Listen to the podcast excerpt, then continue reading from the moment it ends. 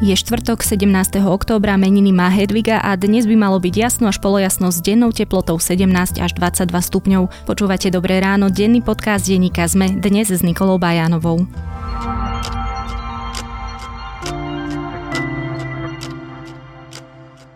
Najskôr si vypočujte krátky prehľad správ.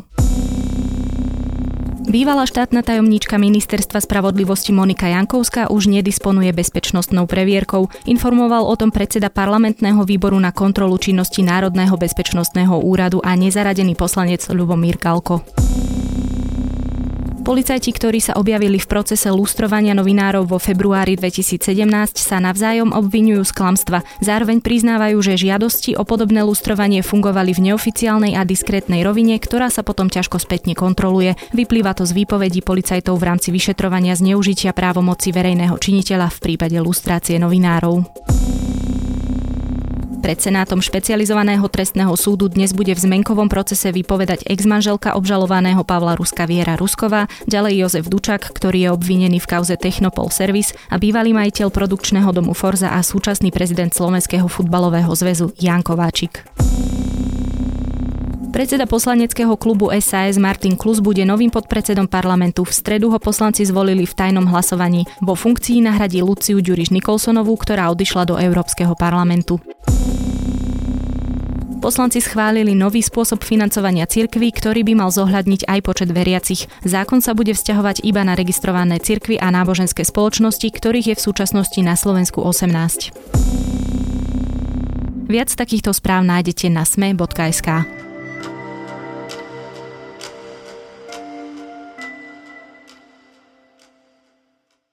S takmer 100% istotou môžeme v tejto chvíli povedať, že na Slovensku je už len málo tých, ktorí by si nevypočuli aspoň malú časť nahrávky kopírujúcej spis Gorila. Kauza, ktorá by nebyť bytovej prehliadky u Mariana Kočnera časom možno aj išla dostratená, sa teraz opäť dostáva na výslnie verejného záujmu. 39 hodín rozhovorov medzi Jaroslavom Haščákom z Penty a už notoricky známymi aktérmi spisu vrátane bývalého premiéra Roberta Fica poslal viacerým redakciám slovenských médií v noci z útorka na stredu neznámy odosielateľ. Čo sa teraz bude diať na politickej scéne, ako nahrávka zatrasie parlamentnými voľbami, komu najviac uškodí a naopak kto z nej vyťaží, na to všetko sa budem pýtať zástupcu šéf-redaktorky denníka ZME Jakuba Fila.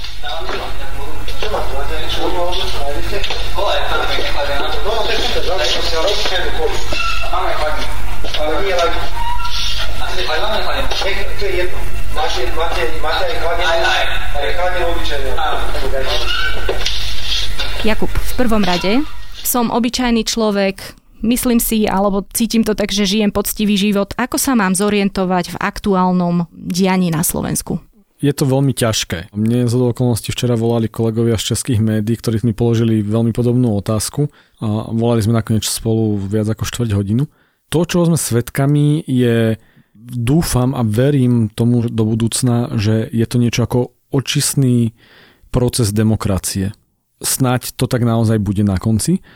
Sme svedkami toho, že za posledné 3 ročia možno teraz konkrétnejšie skôr 20 ročia, sa vyplavuje obrovské množstvo špiny, ktoré sa tu za ten čas nazbieralo, ktoré má viacero rovín. Ono to tak nabádza, že tou ústrednou postavou toho všetkého je Marian Kočner, a veľká časť toho sa ho samozrejme dotýka, ale zverejnenie nahrávky Gorila je niečo, čo sa toho Kočnera dotýka len tým, že on tú nahrávku niekedy v minulosti kúpil a snažil sa ju výhodne zobchodovať e, s šéfom investičnej skupiny Penta Jaroslavom Haščákom. A včera vyšla von Gorila, čo keby nie vraždy Jana Kuciaka Martiny Kušnírovej by bola najväčšou kauzou a najväčším opisom korupčného správania v nejakej biznisovo-politickej rovine. A hoci zverejnením nahrávky sme sa nedozvedeli po obsahovej stránke až tak veľa nového, lebo všetko sme už čítali pred 8 rokmi v tom spise Gorila, tak teraz sme to mali prvýkrát možnosť počuť. A tie hlasy sú príliš skutočné a príliš autentické na to, aby sme si mohli hovoriť, že už niečo také sa naozaj nikdy neudialo, alebo že to niečo mohlo byť zmanipulované. Teraz to tu naozaj máme proste gorila aj vonku je ju počuť. Keď hovoríme teda, že teraz to tu už máme, prečo to podľa teba prišlo teda práve teraz? Máme len niekoľko mesiacov do parlamentných volieb, môže to nejako súvisieť, alebo absolútne medzi týmto nevidíš žiadnu súvislosť? Netrúfam si na to odpovedať v kontexte parlamentných volieb. Ono samozrejme, my sme vedeli, že tá nahrávka odpočúvania bytu na Vazovovej s názvom Gorila, že existuje už od minulého roku, kedy policia vykonala domové prehliadky u Mariana Kočnera a Našla tam USB kľúč, na ktorej sa táto nahrávka nachádzala. Takže trošku nadnesenie už rok e, bolo jasné s tým, ako to tu funguje, že v podstate furt e, unikajú nejaké informácie, či už z vyšetrovania alebo z rôznych skupín, pre ktoré to je zaujímavé a dôležité, tak sme vedeli, že sa tá gorila dostane na verejnosť. Otázkou bolo skôr, že kto, kedy a za akých okolností ju zverejní. To, že sa to teraz stalo práve včera, niekoľko mesiacov pred voľbami, je podľa mňa už len takým tým prirodzeným vývojom, čo všetko v posledných dňoch, týždňoch a mesiacoch sa dostávalo na verejnosť. A možno mám v hlave nejaké teórie a špekulácie, že odkiaľ by tá nahrávka teraz mohla byť, ale sú to špekulácie a ako netrúfam si ich púšťať do verejného priestoru. Ešte teda posledná otázka asi k samotnému zverejneniu, skôr tak na dopovedanie. Ako si povedal, my sme o tom už vedeli, vyšli aj správy o tom, že sa podarilo akoby stotožniť alebo potvrdiť pravosť jednotlivých hlasov. Je práve toto, že si to budú môcť vypočuť samotní občania Slovenskej republiky republiky to dôležitejšie, alebo teda to údernejšie, pretože naozaj, ako si povedal, počuť to a čítať si o tom je veľký rozdiel. Podstatné na tom, že môžeme počúvať nahrávku, je to, že už nikto nemôže tvrdiť, že ten spis Gorila, ktorý sa dostal na verejnosť pred 8 rokmi, je nejakým spôsobom vymyslený. Ako my sme samozrejme už na základe aj tých informácií, ktoré tam boli popísané, aj informácií z prostredia polície, vedeli, nehovorím, že na 100%, ale s veľkou mierou pravdepodobnosti, že obsah gorily má nejaké rácio. Ale vždy mohol niekto, kto s tým nesúhlasil, argumentovať, že to všetko je vymyslené, to všetko je dotvorené, že si niekto pozbieral nejaké reálne fakty a dotvoril ich e, takým tým akože literárnym spôsobom, hej, aby to bol zaujímavý thriller. No ale teraz nie, no teraz proste presne počujeme, že tí ľudia tam boli, tí ľudia sa o tom rozprávali, tí ľudia robili všetky rôzne zaujímavé veci, ktoré na tej nahrávke je možné počuť a je veľmi ťažké povedať, že to je len tak vymyslené. Hej. Áno, je to oveľa údernejšie. No a teda jedným z tých ľudí, ktorí podľa nahrávky boli v tom konšpiračnom byte, je aj bývalý premiér Robert Fico, ktorý sa už roky teda skôr odvoláva na to, že to je výlučne kauza Zurindovej vlády, ale teda poďme k nemu, pretože on je ten jediný aktívne pôsobiaci politik na slovenskej politickej scéne. Je práve on teraz tou najzávažnejšou politickou figúrou v celom dianí? Ja trochu rozumiem Roberta Fica, prečo sa on hnevá za to, že mu tá gorila padá na hlavu lebo on naozaj má pravdu v časti svojej argumentácie, že veci, ktoré zaznívajú na tej gorile, sa veľa týkajú obchodov a biznisov Zurindových vlád. A všetky tie veci treba dôsledne vyšetriť, preveriť, veď policia na tom pracuje.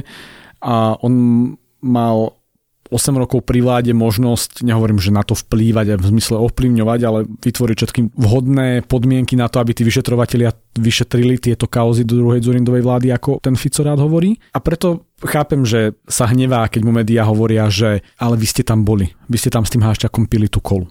Len ak si zoberieme hlavných aktérov, ktorí zaznievajú na tej nahrávke, a bol to bývalý minister eh, Zurindovej vlády Jirko Malchárek za stranu ANO, teda za stranu Pavla Ruska. Bola to pani Bubeníková z Fondu národného majetku, bol to Haščák, bol to Ficov tajomník Hatar a bol to Fico. To je tých 5 najvýraznejších postav, ktoré sa v tom byte stretávali. Oni sa samozrejme rozprávali o tom biznise počas druhej Zurindovej vlády, no ale títo ľudia tam fyzicky boli Takže zase sa tváriť u toho Fica, že ako to on rád robí, že jeho sa to netýka, no tak to je blbosť. Hej? A práve preto mu to všetci prizvukujú, že s trochou nadsázky, keď už nebola vyvedená voči tým ľuďom trestnoprávna zodpovednosť a všetko naznačuje tomu, že je veľmi ťažké tú trestnoprávnu zodpovednosť eh, voči tým ľuďom vyvodiť, hoci vieme, že sa policia o to snažila, tak voči mnohým z tých ľudí bol vyvodený nejaký iný typ zodpovednosti. Hej? Ak on rád hovorí, že to bola kauza druhej Zurindovej vlády, no tak Zurinda už ani nie je premiér, už ani je v politike, už ani nie je predseda strany. Takže ako vo finále tam došlo k nejakému vyvodeniu tej zodpovednosti. Ale Fico tu stále je. Fico je stále predsedom Smeru, donedávna premiér vlády a Fico je ten, ktorý tam s tým hašťakom sedel a pil tukou. Namiesto toho, aby sme slovenskej verejnosti povedali, čo sa dialo v rokoch 2002 až 2006 počas e, druhej vlády Nikoláša Zurindu, teda počas pravicovej vlády, sa snažíte riešiť môj pitný režim. Či som niekde pil alebo nepil kolu, je úplne nepodstatné. Dá sa povedať, že vlastne on bol najúspešnejší v tom zasadení toho narratívu, že sa mu vďaka tomu podarilo vlastne prežiť tých 8 rokov a dokonca teda vo vláde? Pre neho bol ten narratív veľmi jednoduchý a pokusil sa ho zopakovať aj včera, čo bola veľmi tá vtipná situácia, kedy mu na tlačovú konferenciu vtrhol Igor Matovič, ale ten narratív znel, mňa sa to netýka a aj keby som tam tú kolu pil, čo nepotvrdzujem, že som ju tam pil, tak som tam nespravil nič také, čo by ma diskvalifikovalo z politického života a všetko je to kauza druhej Zurindovej vlády. A toto Fico opakoval v podstate od roku 2011 alebo povedzme od januára 2012 stále dokola. No a teda teraz už je asi trochu bezvýznamné opakovať stále to isté, aj keď sa o to stále pokúša. Znamená toto všetko, že to je nejaký možno ďalší klinec do tej rakvy smeru, alebo si to tak len ja nadinterpretuvávam? Keby som chcel byť krutý, tak poviem, že áno, len si to tak nadinterpretovávaš, lebo ono je veľmi ľúbivé hovoriť o klincoch, hej, o posledných klincoch do rakviev a podobne. Treba sa pozrieť na tú situáciu na politickej scéne a tá je jasná. Smer má v súčasnosti stále stabilných 20%. Na tejto pozícii sa zastabilizoval v podstate krátko po vražde Jana Kuciaka Martiny Kušnírovej, krátko potom ako Robert Fico a Robert Kaliňák odišli z vlády a odvtedy sa na tejto úrovni drží napriek všetkým kauzam, ktoré aj odtedy vyplávali o tom smere. Takže je zjavné, že tých 20% ľudí je absolútne rezistentných voči akýmkoľvek ďalším kauzam spojených so smerom a preto hovoriť o zverejnení tejto nahrávky ako o ďalšom klinci sa asi nedá. Navyše preto, že ako ten obsah vo finále bol známy už pred 8 rokmi. A nehovoriac ešte aj o tom, že ak by to malo byť údernejšie práve pre voličov smeru, tak nechcem byť krutá, ale asi to nebudú ľudia, ktorí by mali z tej nahrávky veľa, lebo ona je naozaj ťažká na počúvanie a dosť pochybujem, že sa nájde povedzme seniornejšia vrstva obyvateľstva, ktorá bude počúvať 39 hodín nejakých šumivých rozhovorov, alebo treba len tú hodinu. Vo finále, kto okrem fajnšmekrov to bude počúvať celé, hej, povedzme si tak. V tomto veľmi platí taká tá poučka, ktorá ktorá sa v odbornej literatúre hovorí, že selektívne vnímanie. Ľudia neradi príjmajú informácie, ktoré sú v rozpore s tým, čo si oni myslia. A Ficových 20% už počulo o vražde, už počulo o Kaliňákovi, už počulo o Baštrnákovi, už počulo o miliónoch a stá miliónoch káos, už počulo o Ficových milenkách, už počulo o kade čom a je ich tam stále tých 20%. Takže oni, aj keď tu nejaký zvuk veterí je, tak nemyslím si, že ho budú počúvať. Ak sa to o nich aj obtrie, tak je to pre nich ako úplne zbytočná informácia. Dobre, a teraz naopak. Kto z tohto všetkého môže aktuálne najviac politicky vyťažiť? keď aj teda nebudeme sa tváriť, že smer možno nejakým spôsobom o niečo príde, ale teda kto je ten, ktorý vyťaží z aktuálneho diania? Ten, kto najlepšie mediálne zaramcuje zverejnenie tejto nahrávky. V súčasnosti je podľa mňa veľmi ťažké povedať, že kto by mohol z toho najlepšie vyťažiť. Hej? Lebo vo finále strana, ktorá do toho bola najviac namočená, a to bola SDKU, tá strana Gorilov už dávno vlastne utrpela, veď Gorila tú stranu SDKU zničila, okrem samozrejme iných vecí, ale to je akože veľmi výrazný dôvod. A Smeru ako sme si už povedali, sa tá kauza nedotýka. A teraz na opozičnom spektre máme kopec strán a straničiek, ktoré môžu čo najviac kričať Ficovi a čo najviac sa ukázať v očiach voličov ako tí bojovníci proti gorile, proti korupcii, proti celému tomu systému. No a komu sa to najlepšie podarí predať voličom, tak ten z toho najviac vyťaží. Ja osobne nesúhlasím s tým ťahom, ktorý včera spravil Igor Matovič, že vtrhol na Ficovú tlačovku s tým transparentom a vo finále donútil toho Fica tú tlačovku prerušiť. A verím, že rovnako sa budú správať aj teraz v roku 2019.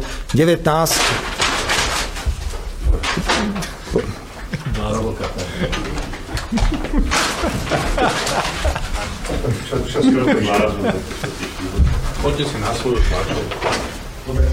A môžete robiť eh, cirkus na vlastnej tlačovke a šovku z vlastných tlačoviek a nie z našej?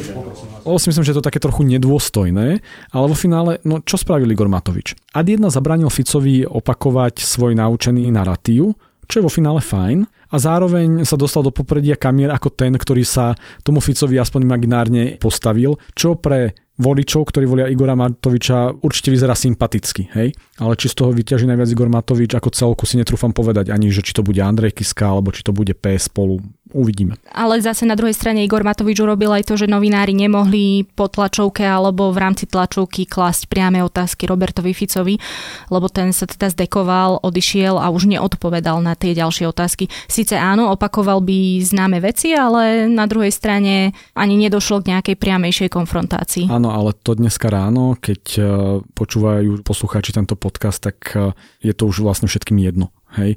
Lebo to bolo momentum toho živého prenosu. Dobre, to sú možno teda opozičné strany, ale čo má teraz robiť koalícia? No koalícia by mala v prvom rade už iba svietiť a kúriť, lebo sme 3 mesiace pred voľbami. Navyše by mala skončiť každú chvíľu koaličná zmluva, takže už nech radšej nič nerobia. Čiže môže sa stať pokojne, že sa jednotliví politici z koaličných strán dištancujú od Smeru, alebo teda minimálne od Roberta Fica? Budeme svedkami takéhoto náramného obratu. Konec koncov sme to videli už v relácii na telo, kde Bela Bugar povedal, že keby bol býval vedel, tak by nevstúpil do vlády so smerom. Keby bol býval Bela vedel, no keby sa chcel niekto z koaličných strán dištancovať od Roberta Fica, tak to mal urobiť pred 8 rokmi. Počuli sme včera už aj premiéra Petra Pellegriniho, ktorý sa tvári, že si snaží vydobývať svoju pozíciu v smere. Tak neviem, kedy by mal lepšiu príležitosť ako včera alebo dneska povedať, že tak s Ficom už akože ani o krok ďalej. A on povedal, že Robert Fico môže pokojne spávať a ničím ho to nediskvalifikuje. Čo bolo zverejnené dnes, si nemyslím, že znamená niečo, čo by malo mať teraz vplyv na personálne obsadenie v strane. Skôr naopak, očakávam, že inde sa začnú triasť základy. Nečakajme, že sa bude diať teraz na koaličnej strane nejaké zemetrasenie. Ak sa bude diať, tak to bude vyslovene len kvôli tomu, že sme 4 mesiace pred voľbami, alebo 5, a tie strany sa prirodzene voči sebe vymedzujú, takže môžeme byť svetkami niečoho, že Andrej Danko sa bude stávať na zadné alebo dačo, ale v podstate sme už iba v takom tom doprevádzkovom režime a navyše, veď oni to všetci o tom Robertovi Ficovi vedeli. Jedna z vecí, ale ktorú sa ešte musím opýtať, súvisí s Miroslavom Beblavým, ktorému teda momentálne vo veľkej miere pripisujú nejakými teda oblúkmi práve kauzu Gorila. Hovoria, že on je dieťaťom Gorily. Tak ak si vieme aspoň v krátkosti nejak zhrnúť možno tú jeho úlohu alebo to spojenie, o ktoré sa teda snažia alebo ktoré naznačujú najmä teda poslanci Smeru. Veľa blbostí som od politikov za ten čas, čo robím novinára, počul a snaha nálepkovať Miroslava Beblavého ako dieťa gorily, hlavne zo strany Smeru Roberta Fica, je jedna z tých najväčších blbostí, ako som počul. On samozrejme bol štátny tajomník nominovaný SDKU a on samozrejme pred voľbami v roku 2012 vstúpil do SDKU a teda a teda a teda a teda. Ale to rozpráva človek, ktorý pil za šťakom kolu. Je to normálne pokus o ovládnutie narratívu, ktorý je prirodzený. Je prirodzené, že sa snažia tie strany navzájom prehodiť nejakú vinu, ale ja rozumiem, prečo to môže fungovať na voličov smeru, ale proste je to blbosť. Možno taká posledná otázka. Normálne by sa ju asi novinár alebo človek pracujúci v médiách nemal takto opýtať, ale ja sa ju spýtam asi tak, ako si ju možno kladú poslucháči v hlavách. Prečo sa teraz vo veľkom vlastne nezatýka? Prečo nevidíme, že niekto postupuje v tom vyšetrovaní a prečo naozaj nevidíme takéto konkrétne nejaké vyvodzovanie zodpovednosti na trestnoprávnej úrovni? Odpoviem tak, že sa to možno mnohým ľuďom nebude páčiť na prvú dobrú, ale chvala Bohu, pretože sme právny štát. Lebo právnom štáte sa stále nemôže zatýkať len na základe takých nahrávok, len tak leda bolo, ale musí sa zatýkať na základe nejakých dôkazov a navyše tie dôkazy musia byť získané legálne a legitímne. Čo tento nebol? Ústavný súd v minulosti povedal, že nebol získaný legálne. Čo stále neznamená, že sa nemôže používať. Hej? Aj tá nahrávka sa môže používať a policia s tým, chvála Bohu, pracuje. To nám hovoril aj e, odidúvší šéf vyšetrovacieho týmu Gorila Lukáš Kyselica. A je správne, že s tým pracujú a možno sa aj dočkáme toho, že tu bude nejaké zatýkanie ale tie orgány činné v trestnom konaní musia podložiť e, svoje kroky dôkazmi. Nie som si istý, že v súčasnej dôkaznej situácii táto nahrávka stačí. Veľmi by sa nám všetkým žiadalo mať ten pocit, že na základe jednej nahrávky môže policia bezbreho zatýkať, no ale proste ten právny stav alebo právny systém je nastavený tak, že to všetko musí byť proste legálne a súľadiť so zákonom. 99% 96 keď si, že ako volič povie a volič je úplne hovno, nevie nič, tak nevie nič, o ničom nevie nič. Z tej profesionálnej, tých profesionálnych vecí, čo... čo... Nevie to pozadie. Ale nevie, ako nevie som, nevie vôbec ani, čo to je HDP, čo to verejné financie, to sa je fakt iba nič, nič. A to by sme aj vysokoškolský vzdelanie boli, vieš, neviem, ako primitivovi. Ale sa nedivie. Tí ľudia vnímajú len totálne a absolútny povrch. Vieš, absolútny povrch. Sympatie. Hej. Vývoj situácie po rozšírení zvukového záznamu z konšpiračného bytu na Vazovovej bude denník sme starostlivo sledovať aj naďalej. Za zhrnutie aktuálneho diania okolo kauzy Gorila ďakujem zástupcovi šéf-redaktorky denníka ZME Jakubovi Filovi.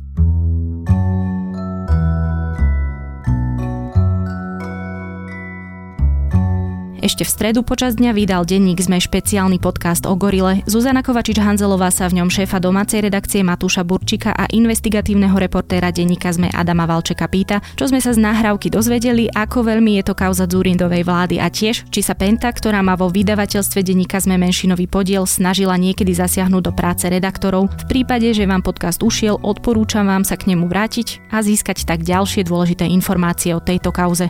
Zároveň dodávame, že menšinový podiel Penty vo vydavateľstve Petit Press nemá žiaden vplyv na redakčný obsah. A to je už na dnes všetko, počúvali ste Dobré ráno, denný podcast denníka ZME, dnes s Nikolou Bajánovou.